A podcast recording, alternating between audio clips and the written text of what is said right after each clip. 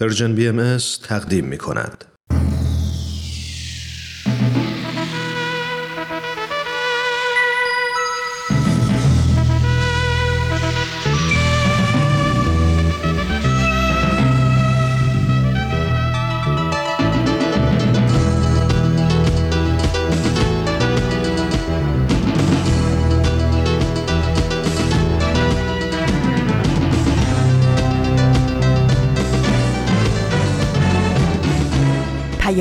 دوست، برنامه‌ای برای تفاهم و پیوند دلها.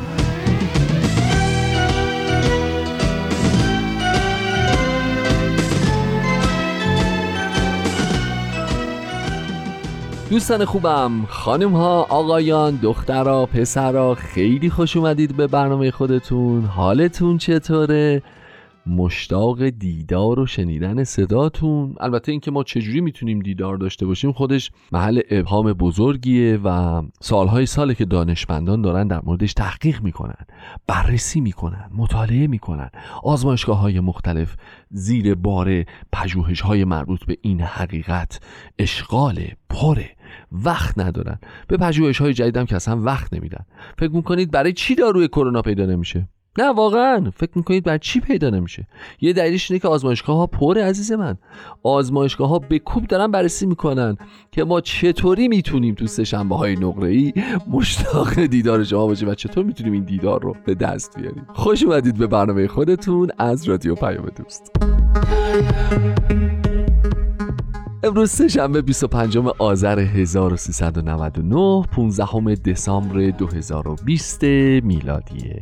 دو هزار و بیست روزهای آخرشو داره سپری میکنه. سال عجیب و غریبی بود واقعا، به خصوص که از ماه دومش، تقریبا از پایان ماه دوم میتونیم بگیم یواش یواش این ویروس کرونا در عالم رخنه کرد و خلاصه همه چیزو همه چیزو همه چیزو زد به هم.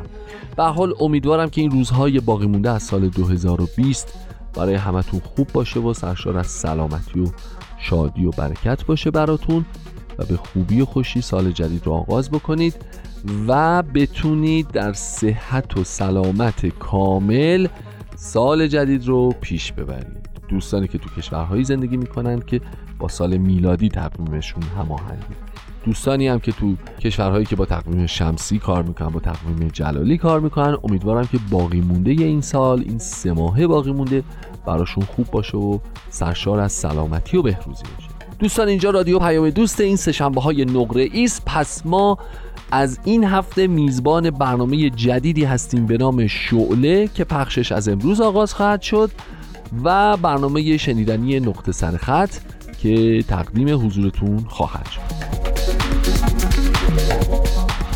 خب دوستان، همونطور که دیدید بیست و پنجم آذر در سه شنبه نقره‌ای، البته بیست و پنجم آذر نود و نه در سه شنبه های نقره‌ای سرمنشأ یک تغییری شد. چرا؟ چون این برنامه همونطور که میدونید از نخبگان خیلی زیادی بهره میگیره دیگه. این دوست عزیز ما الان آقای صدا بردار، این همکاران ما در استودیو، این مسئول محترمی که هماهنگ کننده زمانها و رفت آمدهاست، این مج... حالا مجری برنامه که بمونه، ولی خب این همه آدم نخبه دارن اینجا کار میکنن، دارن زحمت میکشن، دارن تلاش میکنن. خب اینا چی با خودشون فکر میکنن؟ فکر میکنن که به به به به ما یه نوآوری داشته باشیم، یه تغییر، یه تحول، تاوکی بر روی یک خط حرکت، به به به به، چه قصیده قشنگی. بعد به این نچرسیم که خب باشه، وقتی پخش به سوی دنیای بهتر تموم میشه چیکار کنیم؟ مثلا یه برنامه جدید به نام شعله جایگزین بکنیم. خواهش می‌کنم دقت بکنید، این فقط از نخبگانی چون همکاران سه‌شنبه‌های نقره‌ای برمیاد. شما کجای دیگه تو کدوم برنامه رادیویی میبینید وقتی پخش یه برنامه تموم میشه یه برنامه جدید جایگزینش بکنن؟ هیچ جا تو دنیا اصلا سابقه نداشته. ولی نکته‌ای که وجود داره اینه که خیلی از ما، به خصوص ایرانی‌ها، حالا فارسی زبانان رو کار ندارم، ولی بسیاری از ما ایرانی‌ها این خصیصه رو داریم، تو خونمونه، اصلا روی گلوبول‌های قرمز خونمون همچین سوار آه نرم تو خون میره میاد که چی؟ که ما بهترین، دقیق‌ترین و زیباترین کارها رو انجام میدهیم.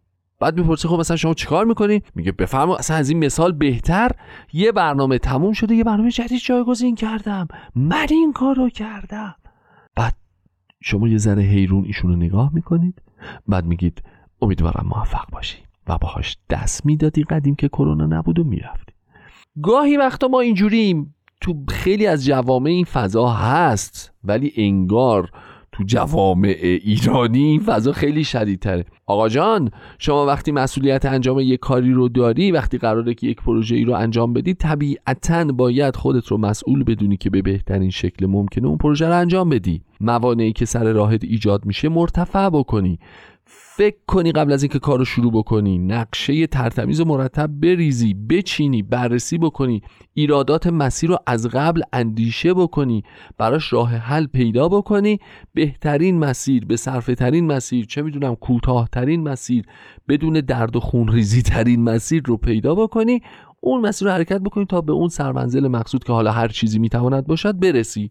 غیر از اینه والا به خدا صبح تا شب تو دنیا ملت همین کارو میکنن، اینقدر نسبت به خودشون جوگیر و متوهم نیستن که ما وای من چیم، من خدا، یعنی واقعا گاهی وقتا آدم فکر میکنه خدا منو نمیآفرید چی میشد، جهان لنگ بود، بقیه لنگ بودن. حالا همه اینا رو گفتم بهتون بگم بچه‌ها، این برنامه شعله بودی همه تبلیغ کردیم راجبش جایگزین کردیم، الان نوبت پخشه اولین قسمتش، همونطور که میدونید راجع به شرح زندگی برخی خانم‌هایی صحبت میکنه که در سالهای گذشته به دیانت بهایی روی آوردن. بریم اولین قسمت از این مجموعه رو، از فصل جدید این مجموعه رو با هم بشنویم. واحد نمایش رادیو پیام دوست تقدیم میکند. شعله، مروری بر زندگی بعضی از مؤمنین اولیه آیین بهایی. فصل چهارم، شرح زندگی من، سوزان ایزابل مودی. قسمت اول.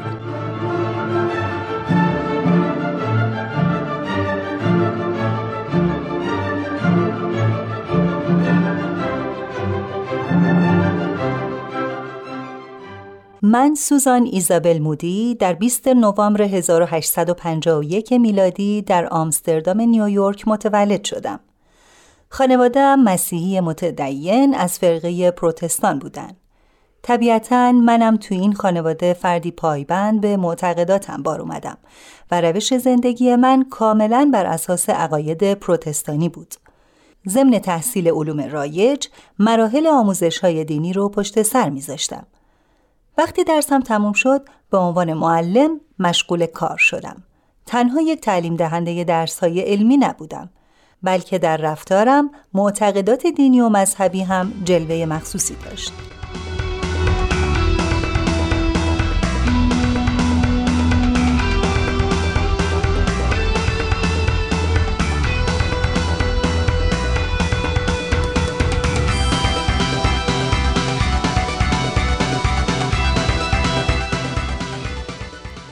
مادر، میخوام یک حرکت انقلابی کنم.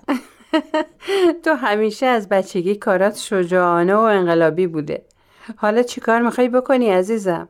دلم میخواد وارد دنیای پزشکی بشم. میخوام برم کالج پزشکی. تا حالا به کدوم زنی اجازه پزشک شدن دادن که تو میخوای پزشک بشی؟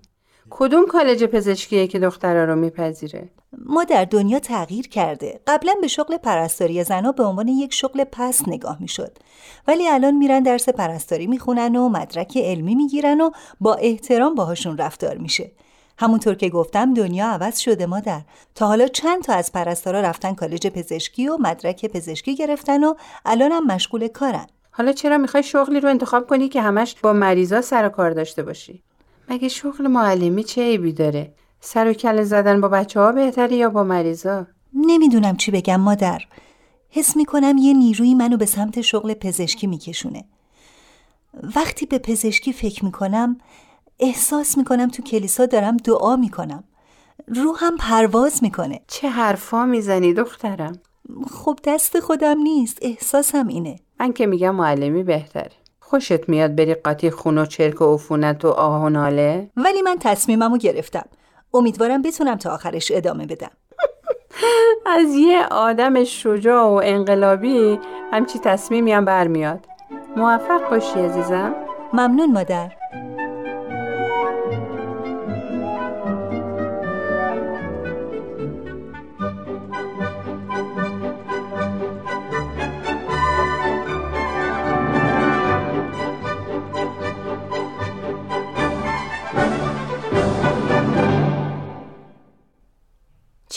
سوزان چرا اینقدر ناراحت و آشفته ای؟ نمیتونم نمیتونم طاقتشو ندارم. چی میگی؟ طاقت تشریحو؟ آره، اصلاً با روحیه من سازگار نیست که بالای سر مرده بایستم و تشریح بدنشو تماشا کنم. عادت میکنی. الان سه تا دانشجوی دختر هستیم که باید شجاعتمونو به پسرا نشون بدیم. یعنی میخوای بگی من که از این صحنه ها خوشم نمیاد آدم ترسویی هستم؟ من ترسو نیستم. با احساسات من مطابقت نداره. حیف سوزان، عادت میکنی. این دومین جلسه تشریح بود. جلسه اول منم ناراحت شدم ولی امروز آماده تر شدم تا حرفای استادو بشنوم. فکر نمی کنم بتونم عادت کنم. وقتی استاد داشت بدنشو میشکافت توجهی به حرفای استاد نداشتم. به چیزای دیگه‌ای درباره اون جسد فکر می‌کردم. چه افکاری؟ مثلا اینکه اون یه روزی زنده بوده و زندگی می‌کرده. خانواده‌اش دوستش داشتن. چه مشکلاتی رو پشت سر گذاشته بوده. واسه بقای خودش چقدر تلاش می‌کرده. حالا سرنوشتش اینه که با بدنی برهنه جلوی چشم یه عده دانشجو داره تشریح میشه. به این فکر کن که این آدم چقدر مفید بوده که مرگش هم واسه پیشرفت علم مفیده. شاید حرفت درست باشه ولی من به زندگی یه طور دیگه نگاه میکنم. نه، نمیتونم ادامه بدم. امیدوارم تو پزشک خوبی بشی و به مردم خدمت کنی. ممنونم. امیدوارم تا هم راه بهتری رو که میخوای پیدا کنی.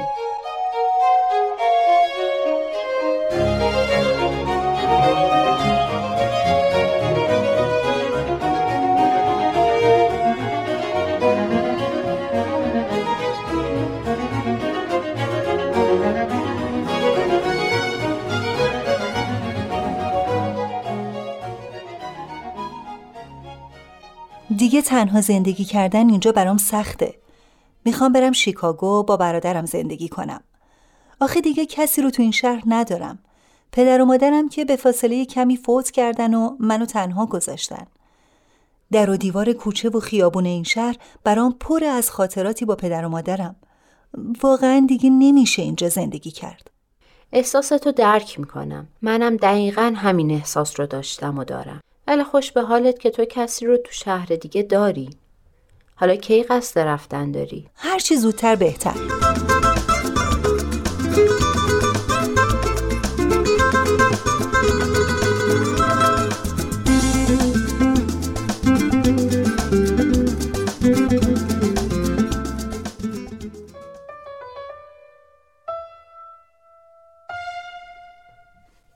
ماریا دوست عزیزم، از وقتی به شیکاگو آمدم به موسیقی رو آوردم و به کلاس آواز میرم و نسبتاً پیشرفت خوبی داشتم. در این شهر با عده‌ای آشنا شدم که اعتقادات جدیدی دارن ولی دوست ندارم از عقیده خودم دست بردارم. من یک پروتستان معتقد و دعاتیشه هستم. از طرفی چون دوستای خوبی هستن از معاشرت و گفتگو با اونا لذت هم میبرم. از طرف دیگه میترسم افکار اونا بر من اثر بگذاره. بنابراین به نیویورک برمیگردم تا هنر رو در نقاشی هم تجربه کنم.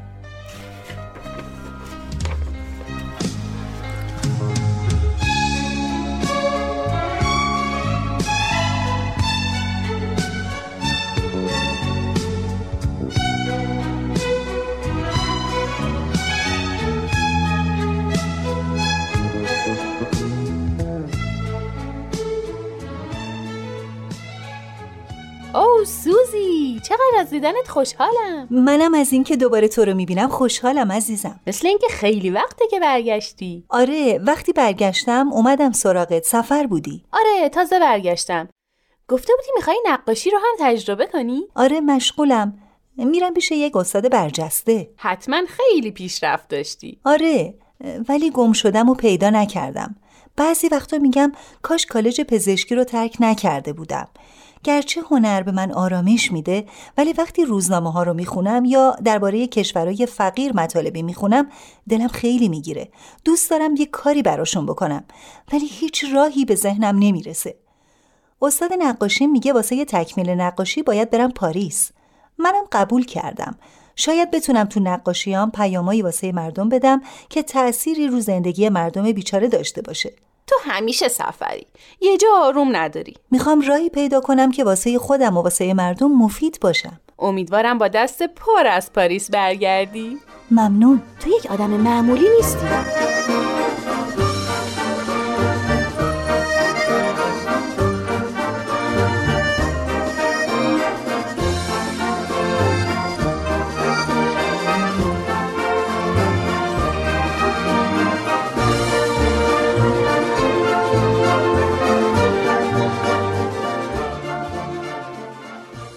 خب، گفتید مدتی پاریس بودید. بله خانم بریتینگ ها. من دوستای زیادی تو پاریس دارم. اگه قبلا باهات آشنا شده بودم تو رو به اونا معرفی میکردم.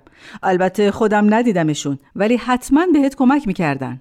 چطور شد؟ نفهمیدم. اونا رو ندیدین ولی با هم دوستین؟ ما معتقدات مشترکی با هم داریم. یعنی با هم هم عقیده‌ایم و این باعث الفت و محبت بین ما شده.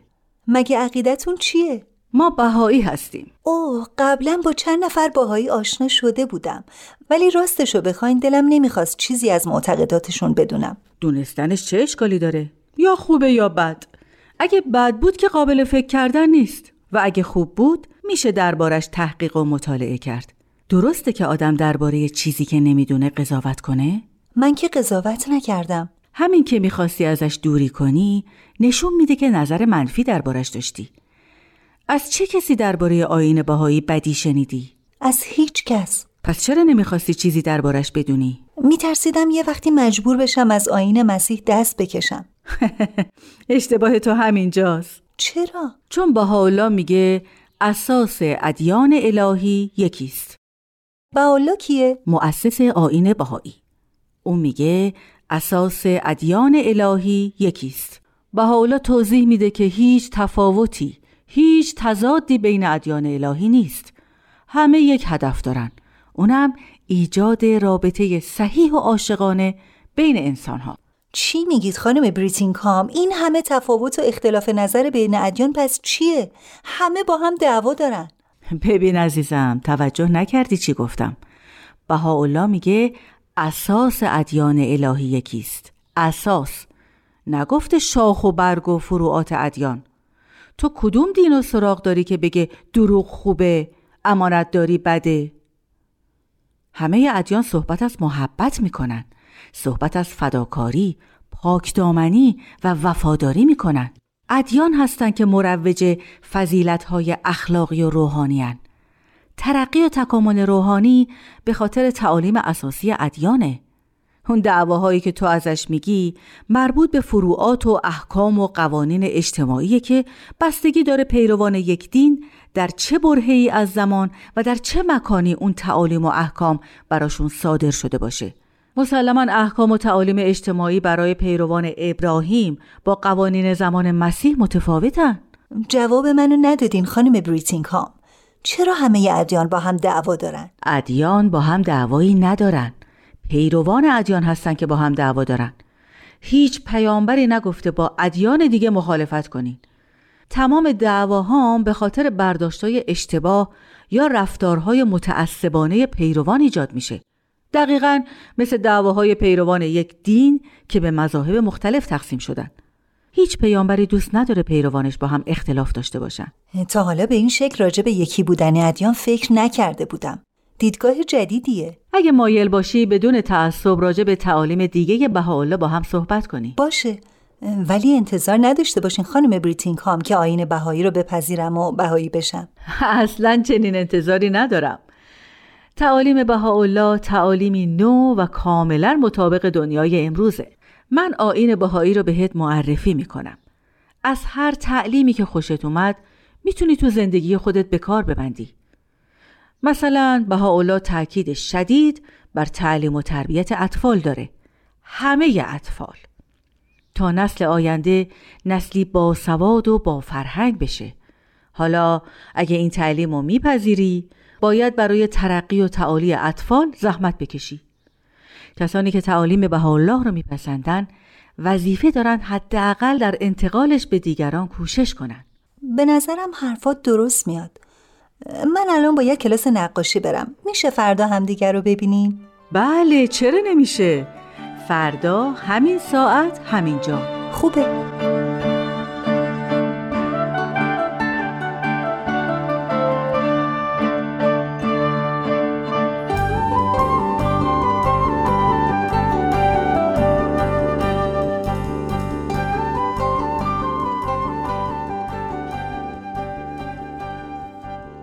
خانم بریتینگهام، قبل از صحبتامون میخوام درباره شخص بهاءالله برام بگین. باشه. تو که معلومات مذهبیت خوبه، میدونی که پیروان آیین یهود منتظر ظهور رب الجنود هستن. مسیحی ها هم منتظر رجعت مسیح هستن. درسته. پیروان ادیان دیگه هم منتظر شخصی هستن که باید ظهور کنه. همه وعده به روزی دادن که صلح و عدالت و محبت در جهان برقرار بشه و دشمنی و جنگ از یادها بره. خب، با ظهور بهاءالله انتظارها برای پیروان همه ادیان به پایان رسیده. تعالیم بهاءالله جهان رو به وحدت و اتحاد نوع بشر هدایت میکنه. اهل کجا بود؟ بهاءالله اهل ایران بود. از خانواده‌ای از اشراف و وزرای دوره قاجار. ثروت زیادی از پدر براش به ارث رسیده بود که همه رو در راه سعادت نوع بشر فدا کرد. به خاطر اظهار عقیده‌ای جدید که موجب رستگاری بشر میشه، زندان و تبعید و دوری از وطن رو پذیرفت و در بیش از صد اثر گرانبها راه نجات بشر و ترقی و تعالی روحانی انسانها رو نشون داد. صد اثر؟ ام. آه خدای بزرگ. دوران تبعید بهاءالله چهل سال بود که با وفاتش در سرزمین فلسطین به پایان رسید. بهاءالله جوهر محبت و عشق بود که تونست این ظلم بزرگ رو تحمل کنه. قبل از اینکه راجع به تعالیمش صحبت کنم، میخوام بگم مسلماً حرفی که بهاءالله زده اونقدر مهم و حیات بخش بوده که اون ثروت بیکران و اون رفاه و آسایش رو فداش کنه. هدف بهاءالله وحدت عالم انسانیه و اگه تعالیمشو ما مردم دنیا اجرا کنیم حتماً به این وحدت خواهیم رسید. دنیایی که بهاءالله ترسیم میکنه دنیاییه که همه مردم از حقوق مساوی برخوردار باشن. فرقی بین زن و مرد نباشه. کودکان عالم همه و همه تحصیل کنن. علم و دین احترامشون حفظ بشه. مخالفتی بینشون نباشه. تعصب از هر نوع باید فراموش بشه. کشورها تحت نظارت یک دادگاه بین المللی جنگو فراموش کنن و صلح دائمی برقرار بشه. اوه خانم بریتینگهام، خیلی دارین پشت سر هم مطالبو میگین. درکش برام سخته. تو همین چند لحظه سوالای زیادی برام ایجاد شده. میشه یکی یکی پیش بریم؟ باشه عزیزم، باشه.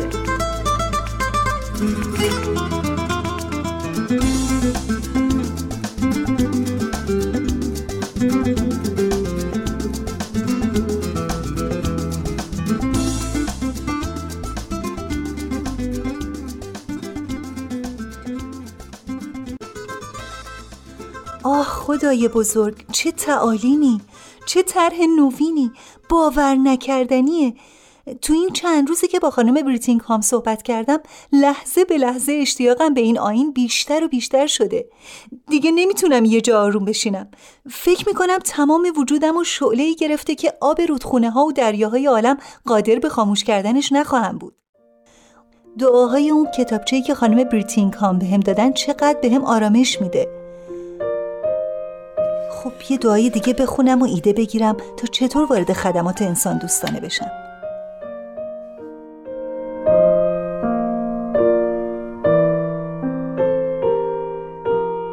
ای پروردگار، این گناهکار را از اغیار بیزار نما و به محبت خویش گرفتار نما.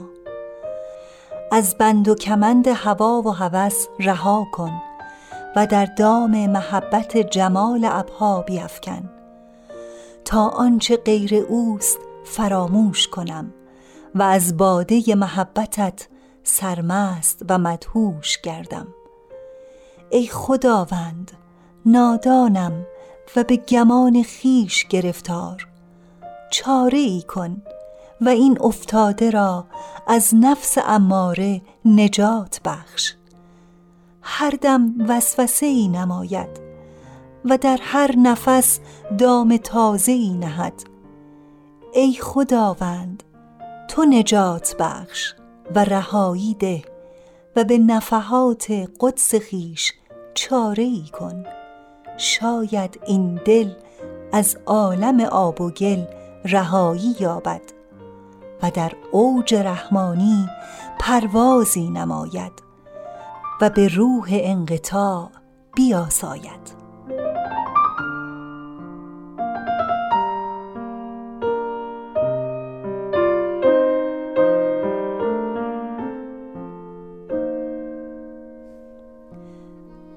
بقیه شرح احوال من هفته آینده.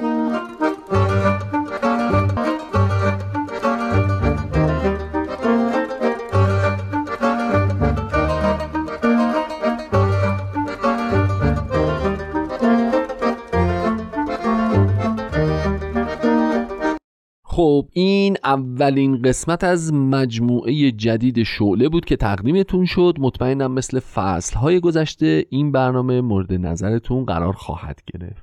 دوستان، راجع به این داشتم صحبت می‌کردم که ما خیلی وقتا خیلی کارهایی که بدیهیه و مسلمه و محرزه و حتمی الوقوع توسط ما الکی پر و بال میدیم و بزرگش می‌کنیم و خودمونم تو جوش قرار می‌گیریم. یعنی واقعا یکی از خودمون بعدن یه رو بعدش بپرسیم و خودمونم دیگه جوگیر شدیم، فکر می‌کنیم واقعا کار بزرگ و مهم و عجیب و غریبی انجام دادیم.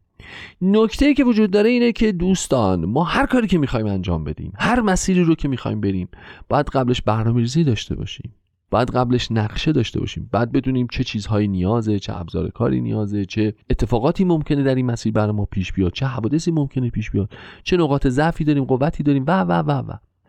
این فرمول رو شما هر جایی باید کپی بکنید. مثلا به نظر شما فقط ما این که این همه کسب و کار جدید تو دنیا را میندازیم؟ والا نه، بلا نه.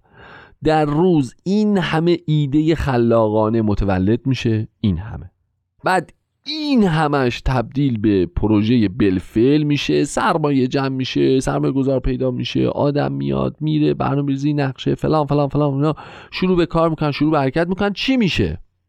نه، چی میشه؟ آقا با شما هم چرا این ورور نگاه کنید؟ برادر من، چی میشه؟ آره، چی میشه؟ چی میشه؟ هشتاد درصدشون به یک سال نرسیده میرن تو قبرستان ایده ها، میرن تو قبرستان طرح‌ها، میرن تو قبرستان کسب و کارها. با ما تو زندگی عادیمون هم همینه دیگه. میگن که خیلی خوب آدم هر از گاهی یه سری به قبرستونا بزنه، ببینه چه آدمهایی با چه جلال و جبروت و شوکتی اونجا آرمیده‌اند. پس فراموش نکنه که ما همین مسیر رو میریم، پس فراموش نکنه که یه روز این هم سرنوشت حتمی ماست. حالا در مورد اتفاقات دیگه هم همینه بابا جان. ما هر کاری بکنیم نباید فراموش بکنیم که با خطر مواجه اون کار، با خطر نیستی، با خطر نابود شدن، با خطر عدم موفقیت، با خطر عدم شکست، با خطر ورشکستگی. عدم شکست چیه؟ خود شکست. مواجهیم. خطرات همیشه در کمین ما هستند. بریم نقطه سرخط رو بشنویم، برمیگردیم صحبت میکنیم. نقطه سرخط، برنامه ای از نوید توکلی.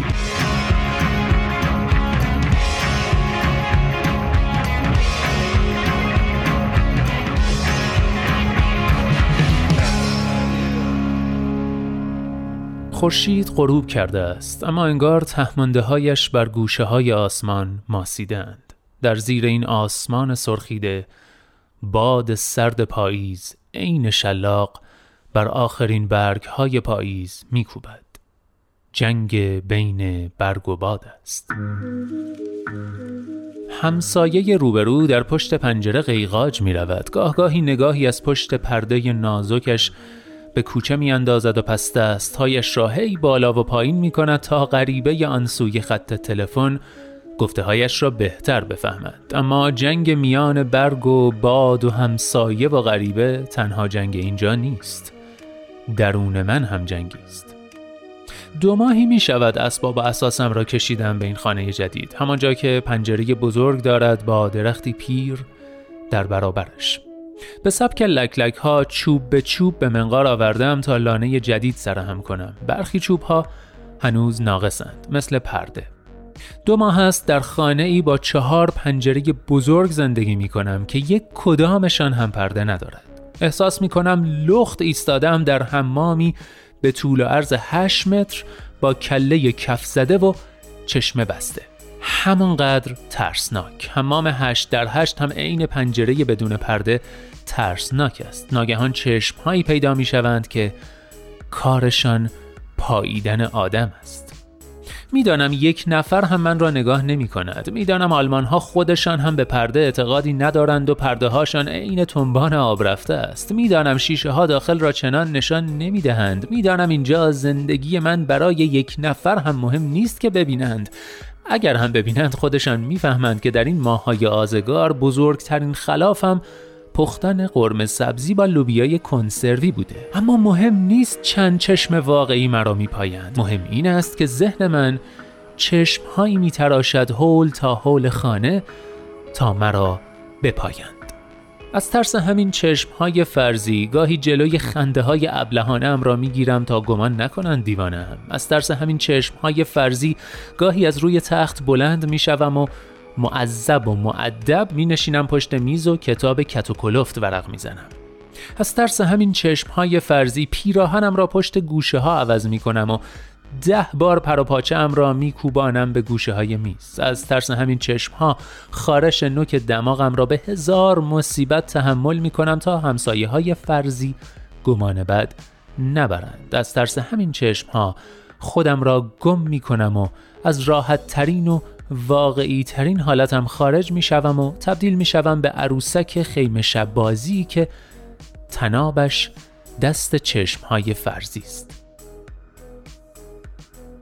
این یک قانون کلی است. همه انسان‌ها به سندروم پنجره بی پرده مبتلایند. تمام انسان‌ها در ذهنشان چشم‌های فرضی دارند که آنها را می‌پایند و زندگیشان را ثبت می‌کنند. در درون تمام انسان‌ها پنجره‌های بزرگ بدون پرده است که آنها را از خود واقعیشان باز می‌دارد. تمام انسان‌ها احساس می‌کنند زندگیشان برای دیگرانی مهم است. شاید از خودشیفتگی و خود مهمپنداری ما باشد. شاید هم از نقصی در ساختار ذهن ما. مثلا احساس شرم از اشتباه کردن در برابر چشم دیگران. باری هر چه باشد ما به سندرومی مبتلاییم که علامتش ایفای نقش برای دیگران است. چشمهای فرضی یکی از مصائب بزرگ بشر است. از صدقه سر همین چشمهای فرضی است که ما بیشتر درگیر خودی می شویم که قرار است باشیم، نه خود واقعی من. کاش باورمان شود که هیچ چشمی ما را نمی پاید. کاش باور کنیم که زندگی ما برای هیچ کس ارزش خاصی ندارد. کاش یاد بگیریم که به جای پنجره ها در برابر چشم ها پرده بگذاریم. کاش یاد بگیریم که انگشت‌ها را از پشت پنجره ذهن بیرون دهیم و چشم‌های فرضی زندگیمان را از حدقه درآوریم.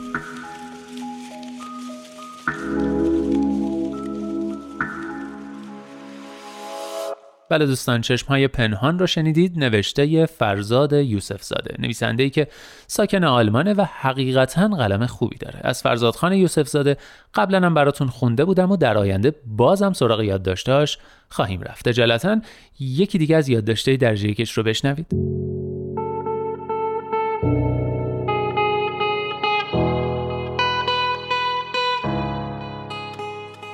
داستان این است: امروز راهم را گم کردم. من یک باگ خدادادی دارم که هرگاه هوا تاریک باشد یا باران باشد یا مه باشد راهم را گم می کنم، هم به معنای خود کلمه هم به استعاره. امروز مسیر من ترکیب همه اینها بود. پاییز بود، از صدقه سر روزهای کوتاه هوا تاریک بود، ابرها اشکشان دم مشکشان بود و مه کل جاده را قرق کرده بود. قرار بود بروم سیصد کیلومتر به سمت جنوب ساعت شش صبح در ترکیبی از تاریکی و باران و مه. چشمهایم هنوز در خواب دیشبم بود. اتوبان‌های اینجا هم که آنقدر تاریکند که حس می‌کنی افتاده‌ای در دنیای تاریک و زیرین مردگان و شده‌ای رعیت حضرت حادث، خدای دنیای مردگان. در فاصله مناسب از جنگل‌های تاریک رانندگی می‌کردم که نوک سنوبرهایشان در میان مه به شبح مردگان میزد. نمیدانم چه شد که مغزم تصمیم اشتباهی گرفت و فرمان را گرفت جانب خروجی تنگ سمت راست اتوبان.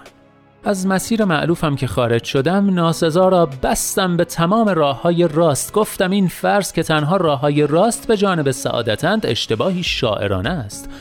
افتادم در جاده‌ای تنگ و باریک و تاریک که هم ترسناک میزد هم من نمیشناختم. قرار ساعت نه آمد جلوی چشمم و گم شدن در مملکت غریب. استرس که از حد گذشت کل تاریخ را گرفتم به باد سرزنش، حتی خودم را که خاک بر سر نود سالت شده هنوز چپ را از راستت تشخیص نمیدهی. تاریک باشد، غربت باشد، مه هم باشد و تو افتاده باشی در جاده‌ای درست عین پل صراط باریک. نمیدانم ده پانزده کیلومتری راندم در تاریکی سنوبرها و صدای جغدها و هر دو دقیقه باک بنزین را چک کردم. سرخ پوست ها را می دیدم که از پشت درخت ها نوک نیزه هایشان را برایم تیز می کنند. کبریت آماده کردم برای روز مبادا که برای تیاره با دود علامت بدهم. اما بیشتر از هر چیز از دندانهای مصنوعی یورگن کارفرمای پیر شکم گنده من میترسیدم که دو دقیقه دیر کنی چنان به قرچ قرچشان میاندازد که لثه هایش پاره میشود. ناامید که شدم از رفتن به راه درست، بی خیال دنیا شدم، بی خیال دندان یورگن و نیزه سرخ پوست ها. بیستایی رفته بودم که ابرها به کناری رفتند. تاج درختها کم کم از هم جدا شدند و برگهای هزار رنگ پاییزیشان برق زد. هوا روشن شد. در دو کنار جاده مرغزارهای پهنی پیدا شدند با اسبهایی که با دمشان مه را میتارندند. شیشه را دادم پایین. بوی عجیب کف جنگل و چوب نم خورده و هیزم نیمسوز هوا را گرفته بود. کلبه های روستایی کوچکی پیدا شدند با پیرمردهایی که در ایوان خانه دود چپخهاشان را با دودکش کلبه ها هماهنگ کرده بودند و باریک راه های روح افزایی پیدا شدند که از دل جنگل به جانب قلعه می رفتند که قدمتش به هزار و دویست سال پیش می رسید و کلش کلاهی از مه داشت و از نوکش قطره های روشن می چکید. من شش ماهی بود که این مسیر را تا دندانهای مصنوعی یورگن می راندم، اما همیشه از اتوبان نمره یک می رفتم که از چند کیلومتری دل جنگل می گذرد. امروز از خیر سر یک اشتباه هفتاد کیلومتر در زیباترین مسیر زندگیم رانندگی کردم با پنجاه تا سرعت و چه بسیار حیف که ماهای اول را از این جاده نرفتم.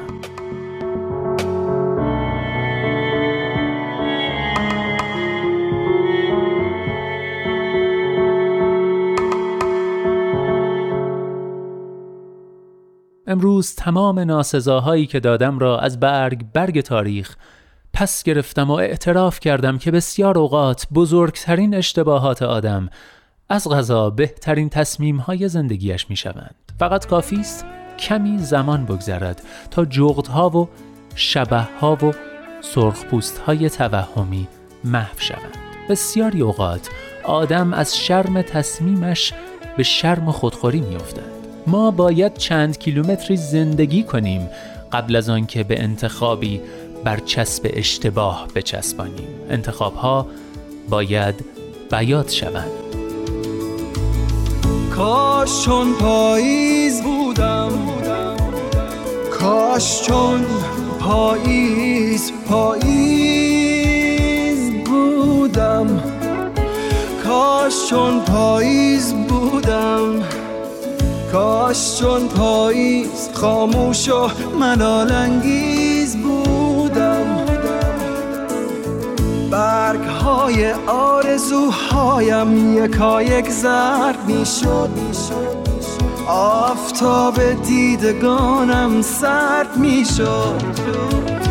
پیش رویم چهره تلخ زمستان جوانی، پشت سرها شوب تابستان و عشقی ناگهانی سینه هم منزلگه اندوه و درد و بدگمانی. کاش چون پاییز بودم، کاش چون پاییز پاییز بودم. هی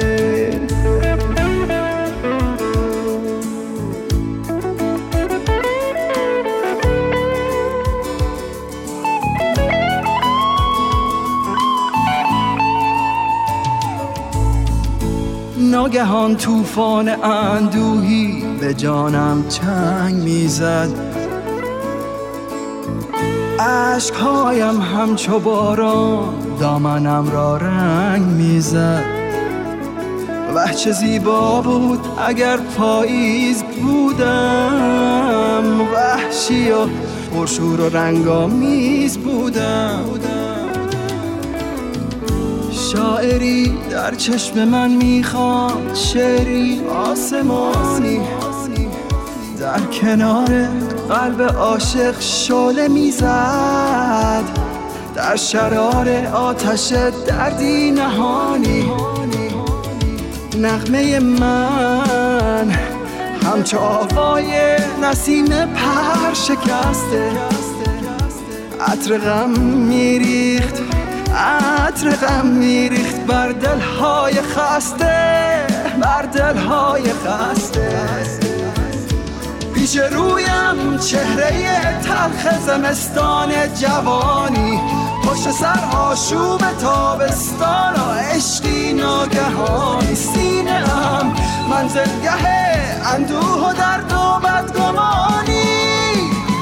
کاش چون پاییز بودم، کاش چون پاییز پاییز بودم. هی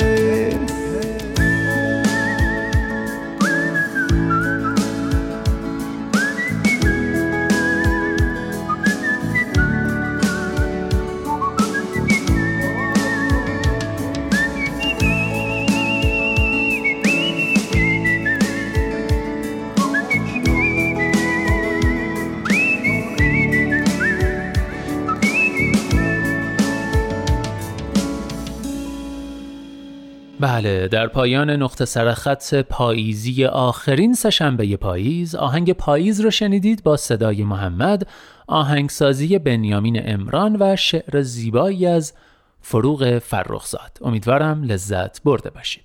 دوستان فراموش نکنید که جایی در دنیا وجود داره به نام قبرستان طرح‌ها و ایده‌ها و کارها و مشاغل و کسب و کارها. لطفاً توجه داشته باشید که ما هر چقدر خوب باشیم، هر چقدر آسمون ترک خورده باشه ما افتاده باشیم پایین، هر چقدر کارایی بکنیم که دیگران نمی‌کنن، فکرایی بکنیم که دیگران به ذهنشون خطور نمی‌کنه، شکست در یک قدمی ماست.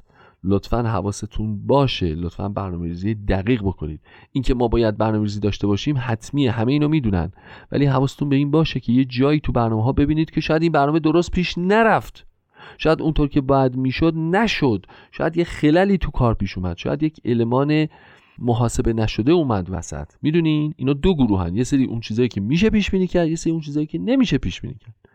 لطفاً تو رو خدا حواستون به این قضیه باشه. همین الان نگاه بکنید این کرونا این ده ماه یازده ماه با دنیا چیکار کرده و چقدر آدم‌ها و کسب و کارهایی که قبلا پیش بینیشو کرده بودن سر پا موندن، چقدر نه. این الان یه مثال دم دست حی حاضر راحت ملموس.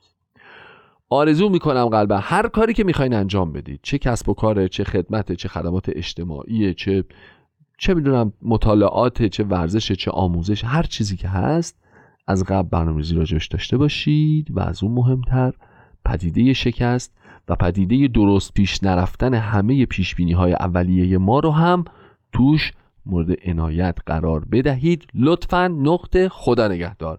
این بود برنامه امروز ما. وقت اصلا نداریم. بهترین ها رو تو دنیا براتون آرزو میکنم. خدا حافظتون باشه.